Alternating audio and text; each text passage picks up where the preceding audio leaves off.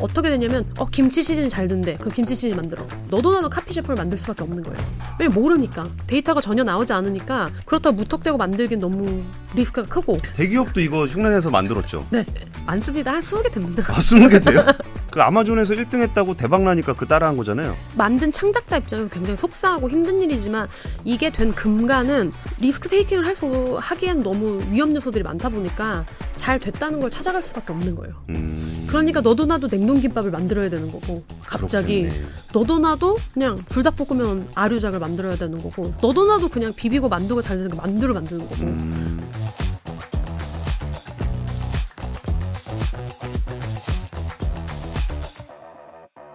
주로 미국 얘기를 많이 해주셨는데 음. 이게 뭐 중국도 가보시고 일본도 가보시고 뭐 그래 뭐 베트남도 가보시고 했을 건데 그 이게 K푸드를 받아들이는 게 국가별로도 차이가 있어요? 많이 진짜 진짜 많이 틀려요. 진짜 많이 틀려요. 네. 어 일본은 사실 되게 가깝고도 먼 나라 같은 느낌이 좀 있거든요. 마음적으로도 그렇습니다. 네. 그러다 보니까 되게 오리지널한 것들을 많이 찾으세요. 여전히 좀 뭐 물론 뭐 신박한 것들도 찾으시긴 하지만 그 정도 해봤자 허니버터 정도인 것 같고 음. 여전히 오리지널한 것들을 많이 찾으세요. 예를 들면 막걸리, 뭐 삼계탕 어. 이런 것들. 저 중학교 때 교과서에 나오던 네, 뭐 음. 전복 뭐 이런 어, 것들을 예. 여전히 좀 많이 선호하시는 것 같고 그리고 근데 되게 재밌는 건 지금 저희가 이제 저희 서울시 서즈 김치 시즈닝이랑 과자가 그 일본 전역 돈키호테에 다 지금 입점을 했거든요.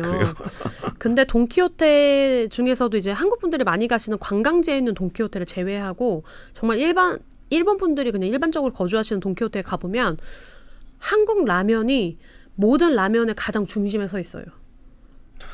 근데 일본은 라면 산업에 있어서는 우리보다 좀 더 훨씬 사이즈가 크잖아요. 그쵸, 그쵸. 훨씬 큰데 제가 봤을 때 왜 그러냐면 왜 그러냐면 SNS의 영향도 분명히 있겠지만 한국 라면이 기본적으로 맛있고 가격이 정말 싸고 아 그래요? 네, 가격이 싸고 왜냐면 양도 많고 아, 일본 제품에 비해서. 네 왜냐면 우리나라 제 우리나라 라면을 빼고 동남아나 일본 라면들 그리고 심지어 일- 미국에서 많이 팔리는 뭐 인도미나 이런 것들은 그 면 자체가 100g 안짝이거든요. 예, 조그맣죠. 네, 근데 예, 저희 거는 이제 100g이 넘잖아요. 음, 음. 그러다 보니까 2인이 먹을 수 있는 양이고 양이 많고 가격은 저렴하고 거기에 플레이버가 가득하고 음. 네, 왜 대부분은 다 그냥 탕에 들어가는 그냥 뭐 소고기 라면이 많고 많다면 저희는 뭐 랍스타면, 뭐 짜장면, 뭐 매운 짜장면, 짬뽕, 뭐뭐 거기에 불닭에 신라면에 뭐 나가사키 짬뽕에 뭐 하얀 짬뽕에 막 너무 많잖아요. 아. 근데 종류별로 보면 일본도 편의점 가보면 라면 종류 진짜 많잖아요. 물론 제가 다 먹어보진 않았습니다만. 근데 요즘은 한국 라면이 근데 실제로 한국에서 팔리는 라면보다 팔도나 삼양이나 오뚜기나 이런 브랜드들이 해외로 나가는 브랜드 제품은 더 많아요 개수가. 아 그래요? 네. 특히 팔도 같은 경우는 우리나라에서 보신 적이 많이 없는데 랍스타면이라고 있거든요. 랍스타면 저도 아까 얘기하셨을 때뭐 랍스타면이 있어? 그냥 그 근데 랍스타면. 굉장히 잘 되거든요. 팔도에서 나온 어. 그런 이제 다양한 그 나라 현지에 맞는 라면들이 되게 많아요. 엄청 많고 특히나 팔도 같은 경우는 한국에서 보여지지 않는 정말 다양한 라면들이 있거든요. 한국에는 뭐 이상한 이게 도시락 뭐 여덟 개 들어가는 거 그런 거 내놓고 근데 그런 것들이 많다 보니까 그리고 그 맛이 그리고 우리나라 정, 우리나라가 정말 소스를 잘 만들어요. 소스를 네. 라면 소스도 잘 만들고 라면 액상도 잘 만들고 첨부 소스도 잘 만들고 프레이크도 잘 만들다 보니까 음식의 맛이 너무 다양하고 요리 같은 느낌이 다 나서 음. 되게 좋아해요. 알겠습니다. 일본은 약간 전통적인 거 좋아하고 거기에 라면. 거기에 라면은 진짜 자기네들이 강국임에도 불구하고 네, 네. 훨씬 더 다양한 어. 모습으로 일본 시장 에서 팔리고 있더라. 실제로 메인 매대들 뭐 세븐일레븐 이런데 로손 이런데 가봐도 메인 매대에 다 한국 라면이 깔려요. 일본 라면이 다 바닥으로 가거나 맨 옥, 천장으로 가고. 어. 되게 신기하죠. 신기하네. 그리고 베트남 같은 경우는 어 요즘 이제 뭐 청정원이나 비비고가 워낙 되게 공격적으로 많이 하고 계시는데 떡볶이가 유독 잘 돼요. 떡볶이랑 라면. 떡볶이. 네. 청정원이랑 그 나트랑 같은 경우는 사실 한국 분들이 그렇게 많이 오는 지역은 아닌데 나트랑 공항에서도 비비고랑 청정원 떡볶이를 팔아요. 음. 네, 편의점에서. 그 정도로 떡볶이의 수요가 되게 커요. 베트남은. 왜 그렇다고 추정하세요? 떡볶이에는 또 일가견이 있으시잖아요. 저 제가 봤을 때 여전히 동남아시아에서 한국 음식을 좋아하는 그리고 특히나 베트남 같은 케이스는 젊은 친구들이 많아요. 어린 음. 친구들, 10대, 20대 친구들이 많다 보니까 10대, 20대의 친구들은 아직까지 그렇게 막 된장찌개까지 가지는 못하고요. 김치까지도 아직은 잘 못 가고 아직은 여- 여전히 약간 그런 분식류의 선호도가 높아서 뭐 핫도그, 뭐 만두, 떡볶이 요런 류가 잘 되긴 합니다. 그리고 이제 김, 음. 그리고 김자반. 김자반. 네, 왜냐면 밥에 뿌려 먹기 좋잖아요. 아 근데 김자반 좀 맛있어요. 그런 류들. 그리고 뭐 당연히 라면도 잘 되고. 음. 중국은 어떻습니까? 중국은 엄청 큰 나라고 음식 종류도 다양한데. 그래서 사실 중국은 제가 막 딱 그렇다 말씀드리긴 되게 어렵지만 중국은 요즘 제가 이번에 갔었을 때 좀 놀랐던 게 뭐냐면 어 건기식류나 이런 헬스케어 건- 음, 음, 그런 시장 음료 시장의 반응이 좋아요. 여전히 물론 홍삼도 너무너무 잘 되는데 석류 젤리, 예, 예. 콜라겐 젤리 그런 것들도 반응이 되게 좋고 음. 그리고 flavoring 소주, 아, 레몬 소주 이런 거. 레몬 소주, 복숭아 소주, 포도 소주, 뭐 샤인머스켓 소주 아 저 대학교 때 한참 유행하다 요구르트 소주 이런 거 유행하다가 요새는 좀 잘 안 팔리는 것 같은데 한국에서는. 한국에서는 안 팔리는데 전 세계에서 다 잘 팔립니다. 아 그래요? 네. 심지어 미국까지 베트남까지도 다 잘 팔립니다. flavoring 소주. 어. 네. 샤인머스켓 소주, 뭐 복숭아 소주는 어, 베트남 베트남에 있는 베트남 브랜드가 만들 정도예요. 이름은 소주로. 네. 우리나라 기업이 위스키 만들듯이 뭐 그죠, 그런 그죠. 느낌이네요. 네. 그리고 중국은 김도 여전히 잘 되긴 해요. 김, 뭐 김치 이런 류도 잘 되고. 그러면서 요즘은 이제 요청하시는 것들이 뭐냐면 과자류를 많이 요청하시더라고요. 과자류. 네, 과자류. 왜냐하면 그 중국 분들도 요즘은 그렇게 허마생셩 같은 이런 알리바바에서 하는 이런 온라인 플랫폼들이나 이런 데서 대부분 많이들 구매를 많이 하시고 예. 집으로 딜리버리가 워낙 쉽게 되다 보니까 과자류 또 거- 왜냐면 과자류나 그리고 요즘에 이번에 저희 갔을 때 제일 많이 찾는 게 혹시 그 곰표 오징어 튀김 어, 과자 예, 아시죠? 튀김, 예. 그거 이미 샹하이 슈퍼마켓에 다 깔려 있어요. 근데 곰표는 아니에요.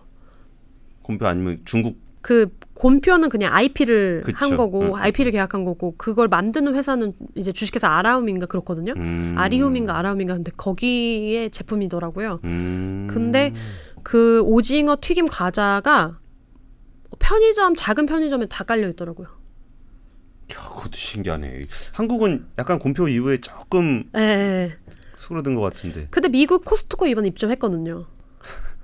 그것도 Korea tradi- traditional food인가요? 그것도? 어, 제가 봤을 때 해산물에 물론 뭐 일본 오염수 이런 문제가 있긴 이슈가 있긴 하지만 많은 분들이 그 과자는 먹고 싶은데 조금 더 건강하면서 프로틴을 챙기려다 보니까 해산물류가 들어간 과자를 좀 선호하시긴 하는 것 같아요. 음. 그 중에 이제 오징어 과자. 뭐 그 오징어 들어가봐요. 그거 얼마나 들어갔다고? 근데 아까 얼마 전에 중국 갔다 오셨다 그랬는데 네, 네. 그러니까 이건 중국 얘기하기에 앞서서 탕후루 네. 요새 좀 그 한국의 그 초딩들 사이에서 굉장히 뜨겁습니다. 아, 탕후루 네네. 그리고 이제 마라탕. 네네. 그러니까 뭐 저희 조카들 얘기 들어보면은 우리 어렸을 때 떡볶이 먹으러 가자 하듯이 마라탕 먹으러 가자 뭐 음. 그렇게 한다 그러고 탕후루는 제 애가 초등학생이라 탕후루를 먹고 싶다 그래갖고 갔었어요 같이 그 매장에 네. 갔더니 초등학생들이 바글바글한 거야. 어, 네. 그리고 그거 사주러 온 부모들. 네. 근데 이것도 이거 일종의 중국 음식이잖아요. 그쵸, 그쵸. 이런 거는 어떻게 봐야 될까요? 어떻게 현상적으로 보기엔 좀 어떠세요? 저 솔직히 제가 보기에 저도 사실 잘 이해가 조금 안 되는 시장이기는 해요. 왜냐면 마라탕이랑 탕후루는 중국 음식이긴 하잖아요. 예. 근데 제가 봤을 땐 중국 분들보다 더 드시는 것 같아요. 정말로. 왜냐면 중국에 갔을 때 막 너도 나도 막 탕후루 집에 줄을 선다거나 너도 나도 막 탕후루를 막 배달시켜 먹는다거나 막 무조건 마라탕, 나 점심은 마라탕 뭐 이렇게 되진 않거든요. 근데 지금의 약간 한국의 시장을 보고 있으면 이건 도대체 뭘까 이런 걸 생각하긴 하는데 그냥 약간 어, 단맛과 매운맛은 굉장히 뇌를 자극할 만큼 자극적이면서 중독성이 강하다라는 생각이 들고 어, 미국 외국 분들이 현재 미국 분들뿐만 아니라 전 세계에 있는 분들이 불닭에 예. 그렇게 막 정말 열광하는 것처럼 우리나라 사람들은 사실 이제 불닭은 다 맛봤거든요. 예. 바- 왜냐면 미국 사람들은 이제 시작하고 뭐 유럽 분들 은 이제 시작이라면 사실은 불닭이 나온 시기가 좀 되잖아요. 그쵸. 거의 한 10년 되니까 예. 그동안 이제 다 맛봤거든요. 이제 그 음. 다음에 next 매운맛을 찾는 게 마라가 아니었을까. 아. 그리고 마라의 장점이 뭐냐면 속이 쓰리지 않아요. 입만 얼얼하거든요. 음. 네, 그래서 이제 어린 친구들이 그런 것들에 좀 더 익숙하게 다가갈 수 있지 않았을까. 그리고 저는 그냥 이런 생각하는 게 그 틱톡이나 이런 것들의 영향도 분명히 있다고 생각하는 게 사실 저희가 제가 초등학교, 중학교, 고등학교 지나가면서 중국의 문화를 그렇게 가까이서 접할 일이 많이 없거든요. 그렇죠. 예. 뭔가 중국 노래를 듣는다거나 음. 뭐 중국 음식을 가까이서 볼 일이 진짜 없는데 요즘 초등학생들은 다 틱톡을 하잖아요. 예, 예. 근데 그 친구들이 쓰는 background music들 중에 중국 노래, 베트남 노래가 생각보다 많아요.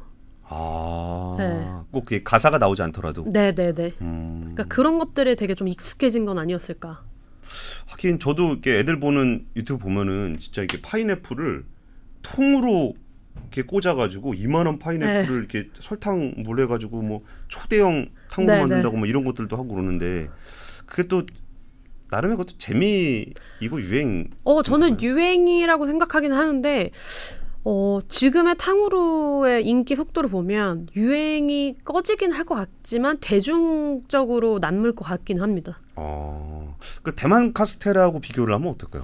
대만 카스테라는 굉장히 큰 인기를 끌었다가 지금은 좀 사그러들었잖아요. 그게 저는 뭐라고 생각하냐면 대만 카스테라가 그때 사그라들었던 이유 중에 하나 이제 뭐 이렇게 TV에 나왔던 뭐, 뭐 식용유를 넣어서 뭐 이런 얘기 때문에 사실은 사람들이 갑자기 발을 끊었는데 그때랑 지금은 SNS의 차원이 좀 많이 달라졌고 소비층이 좀 다른 것 같아요. 대한 카스테라를 드셨던 분들 20, 30대였다면 예. 지금의 탕후루는 10대 분들이다 보니까 음. 그렇게 뭐 식용유 때문에 몸에 나빠서 먹지 말라고 하는 것이 초등학생 분들하고는 전혀 연관성이 없어서 음. 저는 사실은 어, 이 인기가 지금처럼 폭발적일 것 같지는 않을 것 같지만 대중적으로 남을 거다라고 생각하고는 있긴 합니다. 감히 비교를 하자면 갑자기 우리가 생각하지 못하는 사이에 그 해외에서 엄청나게 관심을 받고 있는 K푸드하고 우리가 생각하지 못하는 사이에 우리 애들이 이렇게 먹고 있는 탕후루 마라탕 어떻게 생각하세요? 그러니까 진짜 저희가 살던 세계와 SNS가 주는 영향력이 실로 어마어마하다고 느끼는 거죠. 그러니까 저는 이 탕후루의 영향력을 뭐로 반대로 빗대어 얘기하냐면 미국에서 대박이 난 한국 핫도그. 핫, 핫도그가 대박이 났어요? 네네네. 핫도그 진짜 엄청 아니 콜- 핫도그는 자기들 거잖아. 그, 그 있잖아요. 그 안에 치즈 들어있어도 이렇게 쭉 해먹고 네, 네. 그 감, 감자 붙여져 있는 이게 아그 도깨비 멍멍이 네네네. 그거는 지금 미국에서 난리거든요. 정말 지방에도 있어요. 그리고 프- 그러, 그게 또 프랜차이즈로도 있고. 어 거기도 진짜 이렇게 막 기름통에다가 핫도그 네. 하나씩 꽂는 그거 가지고 이렇게 해서 먹는다고요? 미치겠네. 그리고 그걸 집에서 정말 해 먹고. 어. 치즈 스틱 꽂아가지고 그 빵 반죽 만들어서 거 그리고 꼭 설탕 다 뿌려가지고 외국 분들은 사실 핫도그를 먹거나 콘도그를 먹을 때 그렇게 설탕을 막, 막 비벼서 먹지 않았단 말이에요. 예, 예. 근데 이게 이제는 너무 당연한 게 돼버린 것 자체는 저희가 보기에는 이거를 막 이러지만 거긴 그게 된 것처럼 우리나라도 약간 그런 것들이 저는 이제 SNS의 세상에 살고 있다. K푸드가 인기 많은 게 이게 사실 SNS라는 게 유행을 엄청 타잖아요. 그쵸. 음. 뭐 한번 이렇게 쫙 올라왔다 쫙 꺼지고 막 그러는데 저희 악권도 한번 유행을 한번 탔으면 좋겠는데. 근데 그렇게 유행을 탔다 꺼지는 SNS 콘텐츠처럼 K푸드의 인기도 잠깐 어, 지금 반짝 관심 음. 받았다가 뭐 사라지거나 뭐 그럴 수도 있을까요?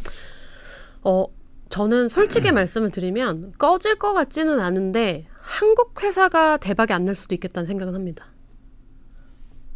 K푸드가 대박이 났는데 한국 회사가 대박이 나지 않을 수도 있다. 네.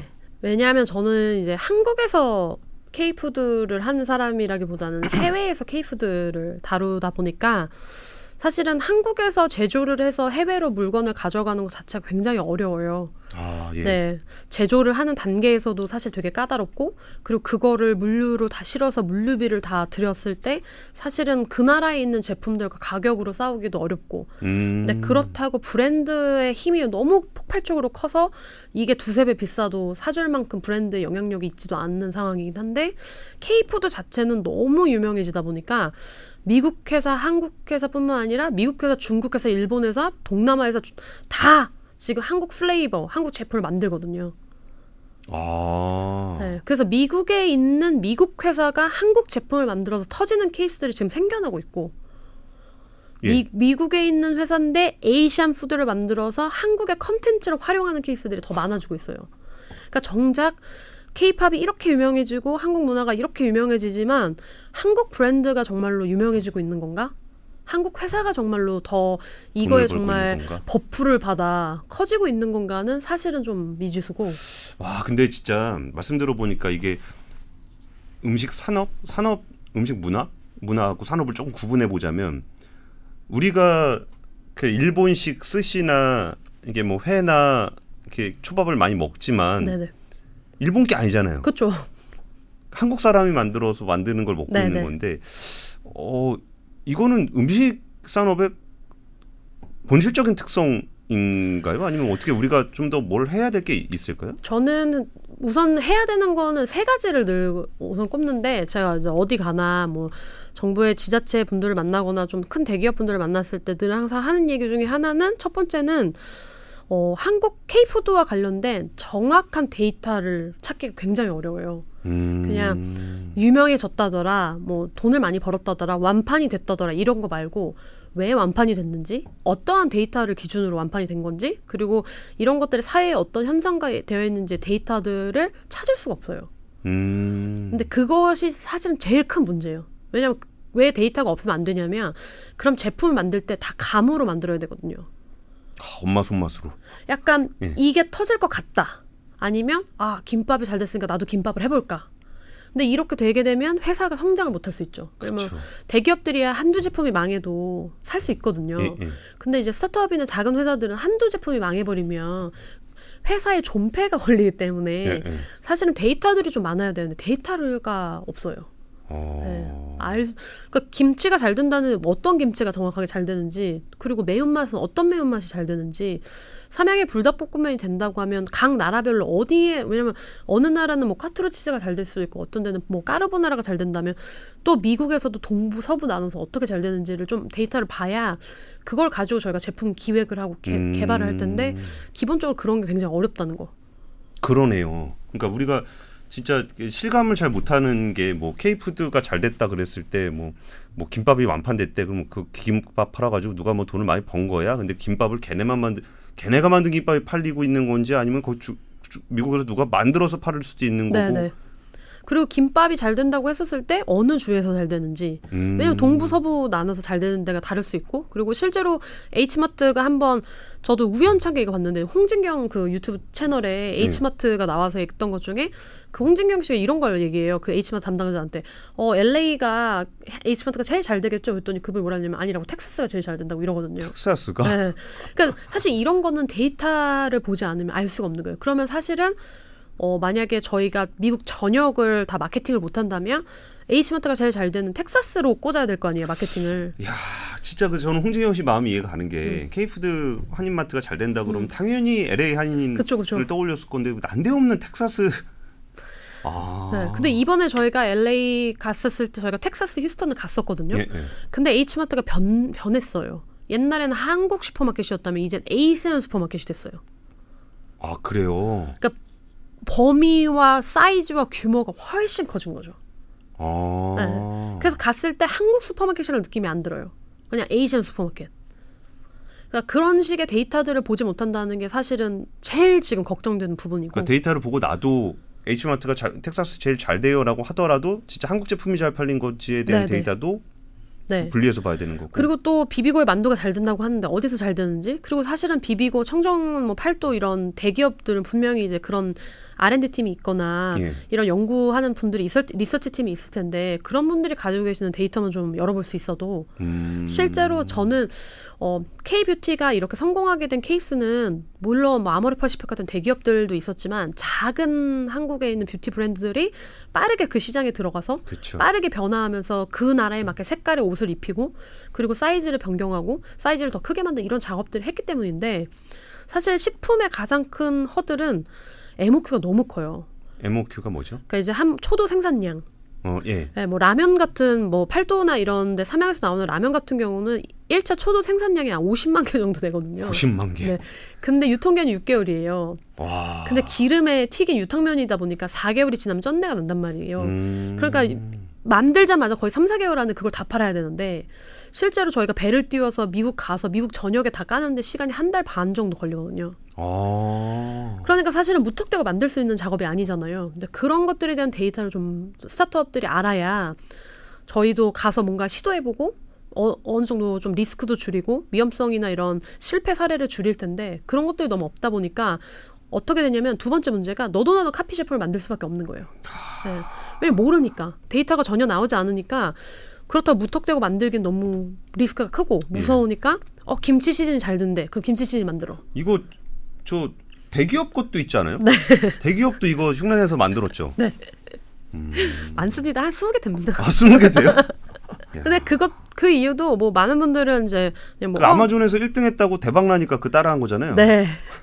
근데 다들 뭐 그냥 아 왜냐하면 그게 왜 그렇게 되는 거 물론 만든 창작자 입장에서 굉장히 속상하고 힘든 일이지만 이게 된 근간은 리스크 테이킹을 할 수 하기엔 너무 위험 요소들이 많다 보니까 잘 됐다는 걸 찾아갈 수밖에 없는 거예요. 음. 그러니까 너도 나도 냉동김밥을 만들어야 되는 거고 갑자기 그렇겠네. 너도 나도 그냥 불닭볶음면 아류작을 만들어야 되는 거고 너도 나도 김치 시즌을 만들어야 되는 상황밖에 안 생기고 너도 나도 그냥 비비고 만두가 잘 되는 거 만두를 만드는 거고 음. 너도 나도 갑자기 김을 만들거든요 조미김을 그러다 보니까 이번에 중국 갔었을 때 중국 저희가 여덟 개 빅바이오들 만났는데 다 조미김은 싫다는 거예요 왜요? 우리도 검은 반도체라고 엄청 잘 된다고 막 그러잖아요. 가격이 너무 싸니까요 너도 나도 다 만드니까 쌓을 수 있는 건 가격밖에 없는 거예요 아. 그렇게 되는 이유가 아 왜 얘는 이렇게 싸게 만들어 얘는 영업이익이 나나 나안 나 이런 거가 아니라 그렇게 될 수밖에 없는 게 사실 아무리 뭐 500억 1000억 나오는 제조사도 두세 개 제품이 망하면 사실 되게 힘들거든요. 그렇죠.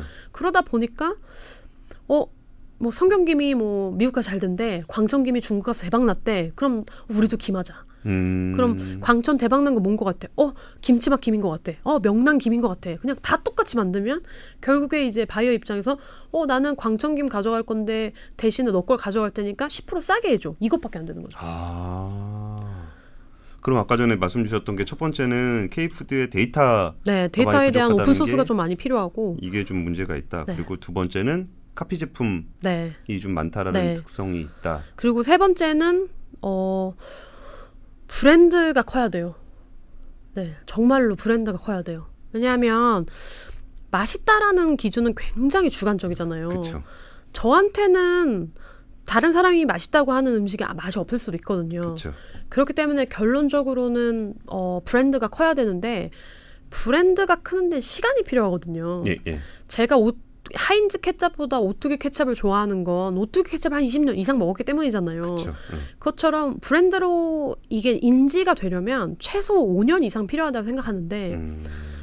그렇게 5년을 기다려줄 수 있는 많은 투자자들이 필요한 거죠. 음. 단순하게 그냥 케이프도 잘 되니까 투자할게 뭐 매출 얼마야 이것보다는 왜냐면 해외 나가보면 다 똑같아요. 전 세계 어디를 가나 진짜 뭐 호주의 지방 도시를 가도 에이시안 소이 소스 하면 깊고만 음. 예. 일본 그리고 일본만 간장. 네. 예. 그리고 당연히 뭐 아지노모토 이런 음. 얘기를 하거든요.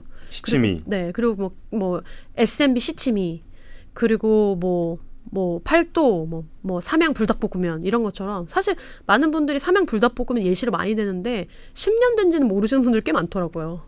그러게 뭔가 좀 새로운 네. 느낌이죠. 여전히. 근데 그 10년 동안 안 되던 되던 계속 그걸 밀었기 때문에 지금의 불닭이 있는 거지. 근데 불닭은 진짜 해외에서 많이 찾아요? 엄청, 그냥 불닭은 이제 약간 next level인 것 같긴 한- 합니다. 아.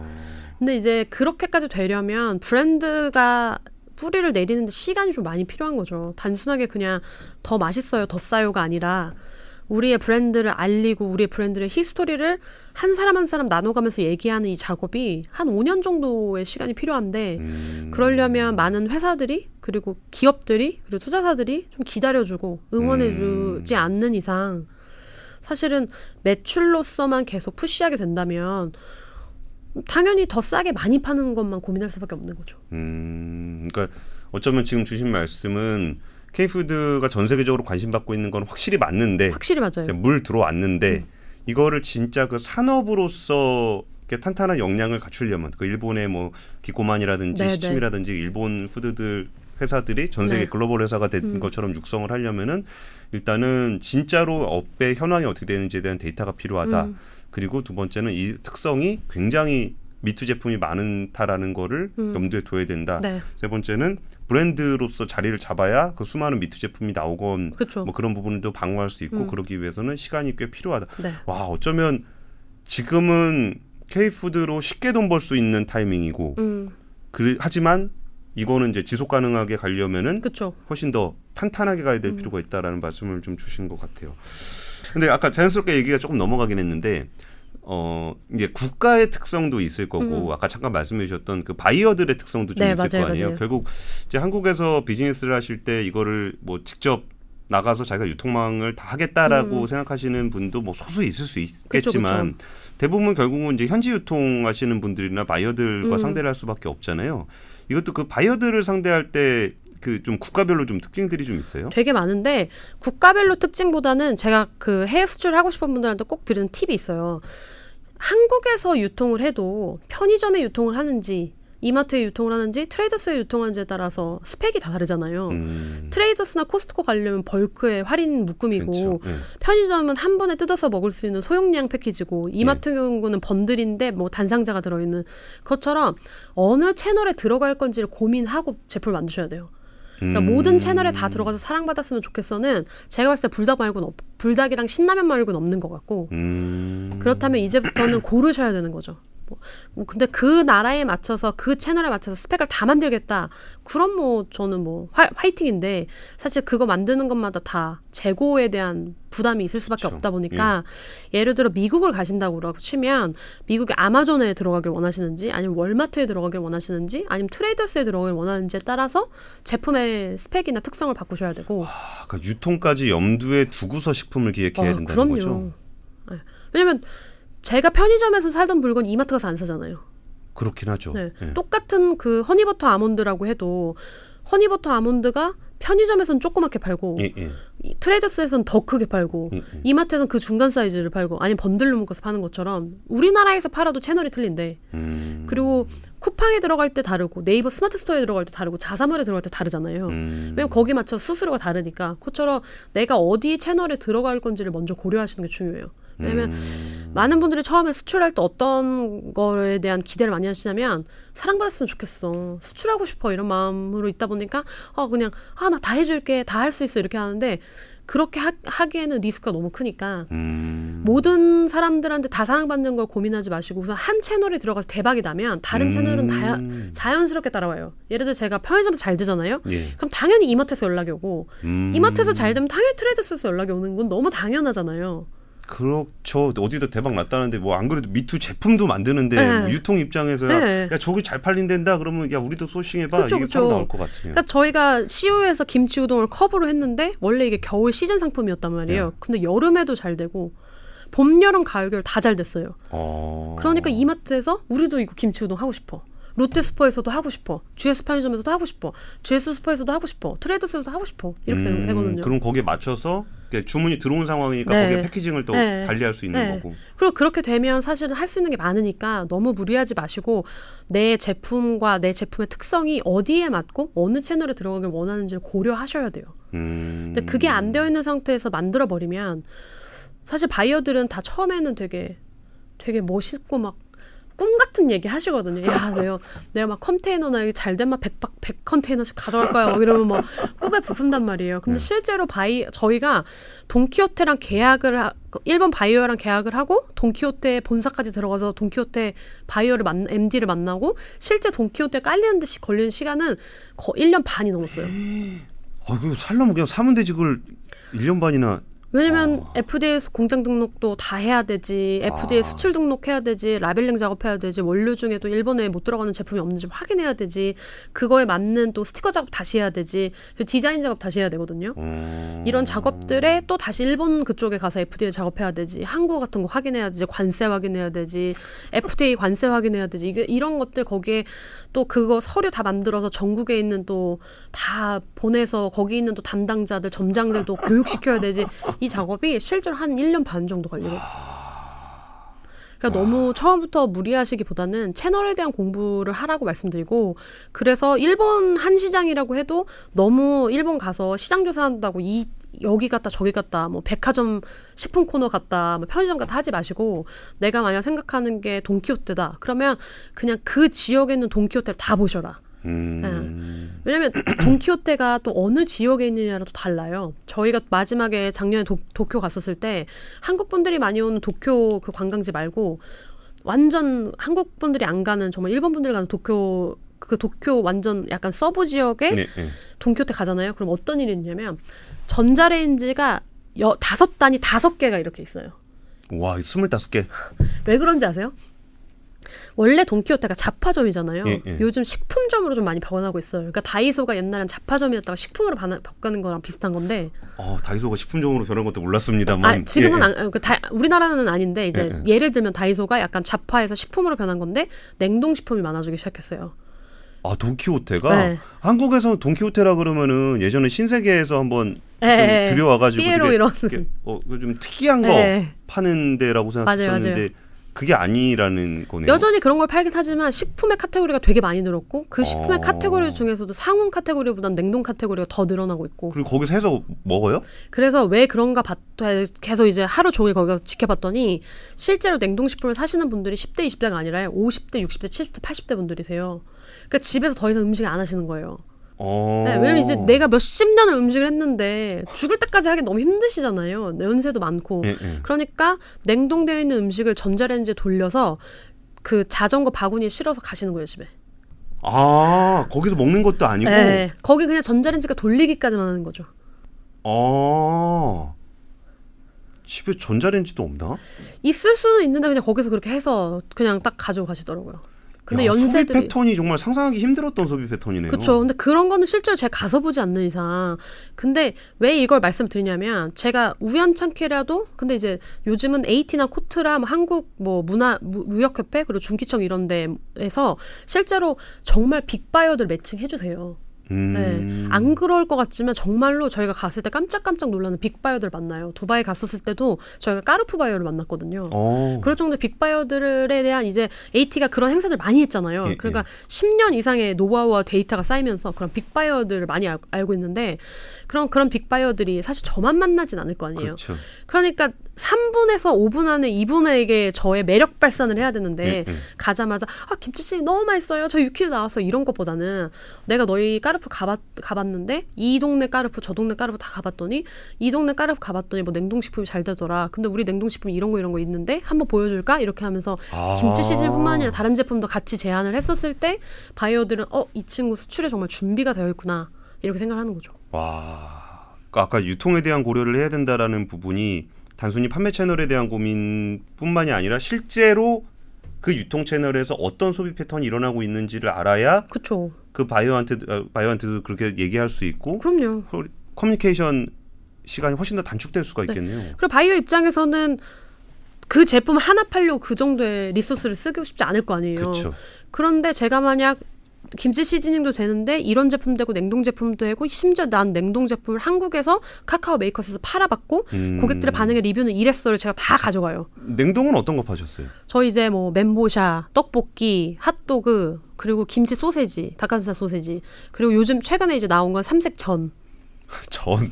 그러니까 그런 것들을 저희가 다 해봤는데 나 이런 것들도 있고 너희가 원한다면 이것도 바로 바로 내가 핸들링할 수 있어 이러면 바이오 입장에서는 어 얘 하나만 만나면 한 제품만 하는 게 아니라 이렇게 다양한 것들 한꺼번에 해결이 되네 음. 그러면 어 김치 seasoning 유사 제품 가, 하나 갖고 와서 우리한테 가격으로 막 더 싸게 해줄게 매력 어필하는 애보다 서울 시스터즈가 낫겠는데 이렇게 생각하는 거죠. 음.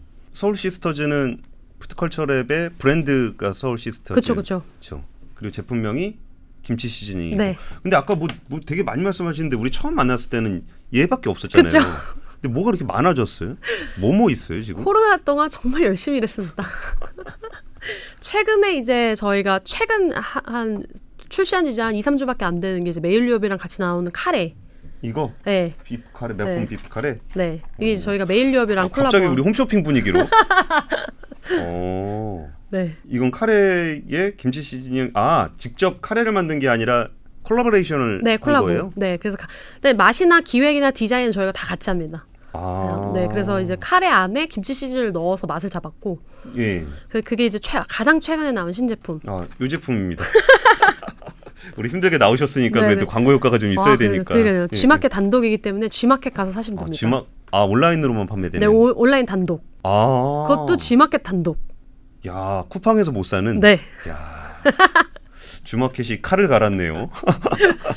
그리고 또 동원 동원 양반김이랑 콜라보한 김부각. 김북 아 이거 이거. 네. 음. 그거는 요즘 미국에서도 반응이 좋고 일, 중국에서도 반응이 되게 좋고. 저 이거 그 집에서 한번 먹어봤거든요. 네. 맥주 먹으면서 먹어봤는데 음. 느낌이 약간 저 느낌이에요. 그 김치 부친 게 먹으면 그 꼬다리 맞아요, 맞아요. 약간 아 염두에 두고 만드신 그 거예요? 앞에 써 있어요. 아 그래요? 네. 어 꼬투리 맛이 가득한 아 먹으면서 네, 그런 네. 생각이 좀 들었었거든요. 아이 꼬, 꼬다리가 맛있는데 그쵸, 그쵸. 이건 잘 구워야 그쵸, 그쵸. 되잖아요. 네. 어. 그리고 이제 CGV랑 같이 콜라보한 김치 팝콘. 그리고 김치 과자. 음, 그리고- 김치 과자는 먹어봤습니다. 네, 그리고 팔도랑 콜라보한 김치 짜장면. 짜장면 예 그것도 네. 먹어봤습니다. 그리고 김치 아몬드. 아몬드 맛 독특하더라. 아몬드가 사실은 미국 분들 전용으로 만든 건데 음. 미국에서 반응이 좀 잘 나올 것 같아요. 음. 네. 그렇게 해서 이제 뭐 아몬드, 부각, 짜장면 그리고 저희가 성경김이랑 만든 또 김치 바삭김. 음. 그렇게 해서 한 15가지 종류의 제품이 있습니다. 왜 이렇게 라인업을 많이 늘리고 계세요? 어, 제가 이제 이 사업이 첫 번째 사업이 아니고 수출이나 이런 걸 실제로 해보면 바이어들은 한 제품을 가지고 브랜드로서 인지하진 않아요. 음. 네, 그렇기 때문에 제품이 최소한 전 다섯 개에서 열 개 정도는 있어야 브랜드로서 인지한다고 생각했기 때문에 음. 다섯 개에서 열 개 정도를 꼭 만들고 싶었는데 그럼 어떤 제품을 만들어야 될까에 대한 고민이 되게 많았는데 전 두 가지 고민을 했던 것 같아요. 첫째는 이 제품은 한 번 만들어서 워낙 MOQ라는 거에 부담이 크다 보니까 국내에서도 잘 됐으면 좋겠지만 해외 나가도 터질 수 있는 동시대의 제품이었으면 좋겠다와 예. 두 번째는 제일 고민했던 건 스타트업 식품 스타트업이 항상 고민하는 건 대기업이 만들면 어떻게 할 거냐. 그쵸. 네. 그 얘, 얘도 대기업이 만들었잖아요. 네. 근데 이제 대기업이 만들지 못하게 할 수는 없잖아요. 사실 경쟁 사회니까. 물론 사실 많이 속상하기도 해요. 왜 김치 시즈닝이라는 단어 자체를 제가 정말 만들었지만 누구나 쓸 수 있으니까 다 쓰거든요. 그래서 대기업들과 빠르게 콜라보를 한다면 대기업분들이 카피보다는 협력을 선택하지 않을까? 아. 라는 생각을 하면서 이제 협력을 할 수 있는 방법들을 계속 찾았던 것 같아요. 근데 다행히 저희가 브랜드가 좀 젊었고 또 실제로 20대 30대 분들의 여성분들이 많이 쓸 것 같지만 남성분들의 구매력이 좋아요. 네. 남자들 뭐 해먹기 귀찮아서라도 해먹을 것 같긴 해요. 그리고 저희가 이거를 실제로 김치 시즈닝을 구매하신 고객님들한테 전화도 자주 돌리면서 데이터를 저희가 직접 다 보는데 네. 신기한 게 30대 남성분들 중에 결혼을 하신 결혼을 안 하신 서울에 사는 1인 가구분들이 실제로 다이어트를 365일 하세요. 다이어트를 네. 근데 그렇다고 막 진짜 막 닭가슴살만 막 먹는 건 아니지만 되게 탄단지를 잘 지키고 헬스장을 음. 주 2회 이상 가시는 한국의 30대 싱글 남성분들이 음. 생각보다 많으시거든요. 그럼 그런 분들은 이제 다이어트 도시락 같은 거 먹는 게 좀 맛이 없잖아요. 그쵸. 그럴 때 김치 시즌을 많이 뿌려 드시더라고요.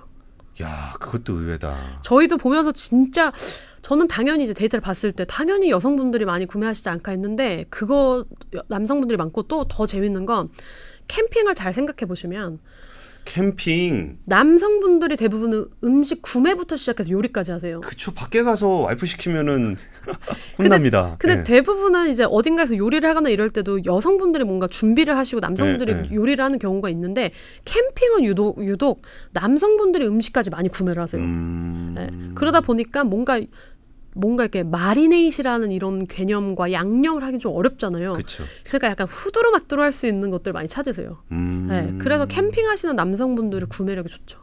야 마지막으로 그 K푸드의 발전을 위한 재원 이게 정부가 될 수도 있고 음. 아니면 산업 같이 하시는 분들이 될 수도 있고 아니면 음. 대기업이 될 수도 있고 음. 아니면 소비자가 될 수도 있고 좀 말씀 좀 부탁드리겠습니다. 그냥 저희를 좀 아직 이제 성장하고 있는 아주 작은 스타트업이니까 좀 예쁘게 많이 응원의 눈길로 봐주셨으면 좋겠어요. 예, 뭐좀 어색하고 좀 서투른 것도 있지만 사실 저희는 그렇게 대기업처럼 큰 막강한 자본력과 많은 막 몇백 명의 팀원들이 움직이는 건 아니다 보니까 어떤 부분에 있어서는 와왜 이렇게 못해 막 이렇게 혼내시는 것도 물론 당연히 필요하지만 그것보단 좀 예쁘고 어린 양을 바라보듯이 뭔가 어, 치열한 경쟁에서 좀 빠져나가시겠다는 그런 전략인 것 같긴 합니다. 우리 거 베끼지 마시고 네, 어린 양으로 좀 네. 예쁘게 좀 봐, 봐주시고 또 기업 분들 대기업 분들도 예, 좀 아, 이 제품이 왜 잘 됐을까를 분석하시는 건 참 좋지만 카피보다는 함께 협력을 할 수 있는 좋은 방향을 좀 고민해 주시면 음, 저는 사실은 지금의 이런 K 뷰티의 산업이 단순하게 대기업만 잘해서 됐다고 생각하진 않거든요. 예. 정말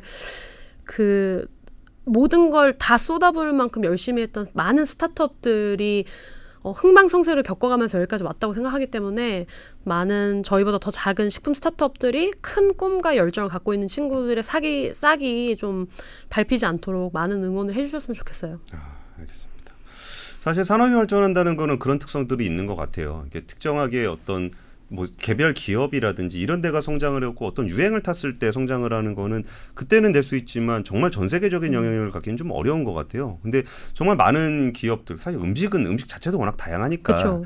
이렇게 다양한 산업들과 다양한 기업들이 전 세계에 우리 케이푸드를 선보이고 그런 것들에 대한 인식들이 생겨나면 뭐 어떤 때는 얘가 잘 될 수도 있고 어떤 때는 제가 잘 될 수도 있겠지만 결국은 그게 우리나라 식품 산업이 한 단계 더 성장하는 그런 기회가 되지 않을까 싶습니다. 사실 김치 시즈닝으로 시작을 했는데 여기에 뭐 부각에 카레에 뭐 나중에는 뭐 게장도 김치를 김치 시즈닝으로 담궈 먹고 하나 만드셔야 될 것 같은데. 어, 김치 주스를 개발하고 있습니다. 아 저는 쉽지 않겠지만 또 어디선가 또 터질 수도 있고. 네. 예, 정말 즐거운 시간이었습니다. 그 푸드컬처 랩의 안태영 대표님과 함께했습니다. 감사합니다. 감사합니다. 복잡하고 어렵게 느껴지는 재무제표와 용어들 친절한 투자 멘토 사경인 마스터가 매주 새로운 콘텐츠로 알기 쉽게 설명해 드립니다. 재무제표 분석과 포트폴리오 구성, 뭐 양대 재무제표라고 그러면 대차대조표랑 손익계산서가 있거든요. 매수 매도 방법, 이렇게 사는 게 좋겠네. 이렇게 살면 좋겠다. 근데 이렇게 살려면 뭘 해야 되냐면요. 나머지 3분의 1은 놔둬봅니다. 어디까지 가는지. 실전 투자 팁까지 알려드립니다. 오직 3프로 멤버십에서만 만나실 수 있습니다.